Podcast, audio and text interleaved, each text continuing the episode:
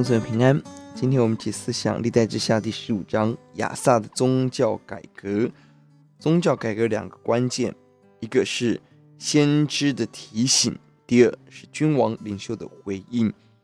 从先知的话语我们来学习什么样的信息可以带出宗教改革与复兴。第一，被圣灵感动，复兴不是人的工作，神的时间，神的作为。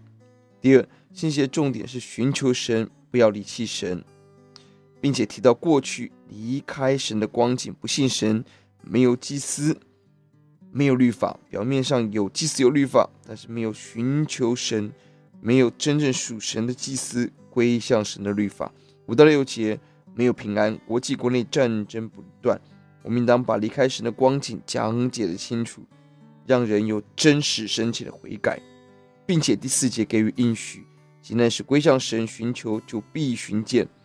责备要给人清楚的应许，真悔改的应许。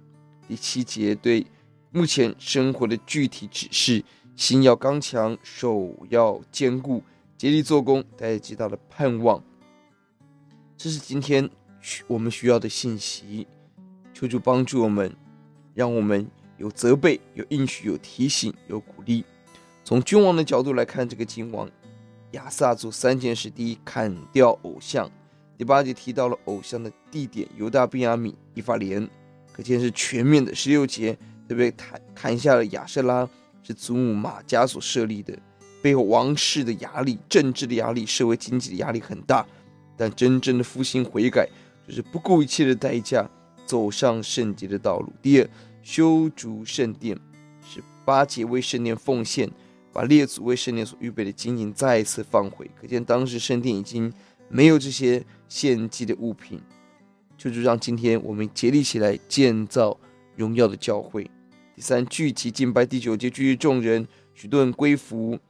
今日有许多人是真心的敬拜神，即便整体环境属灵环境是差的，但仍然有忠心跟随主的子民。10到15聚集大会，学习献祭、感恩、与神立约。求主帮助我们把握今天还能一起聚集认识神的爱。我们一起祷告。主耶稣，我们感谢您，主要愿你教导我们，主要愿先知愿话语带出复兴，主要让我们在圣灵的大能中寻求你，仰望你，得着真实的平安，看到给我们的应许，看到神给我们的出路。让我们今天除掉偶像，建造教会，聚集敬拜。谢谢主，奉主的名，阿们。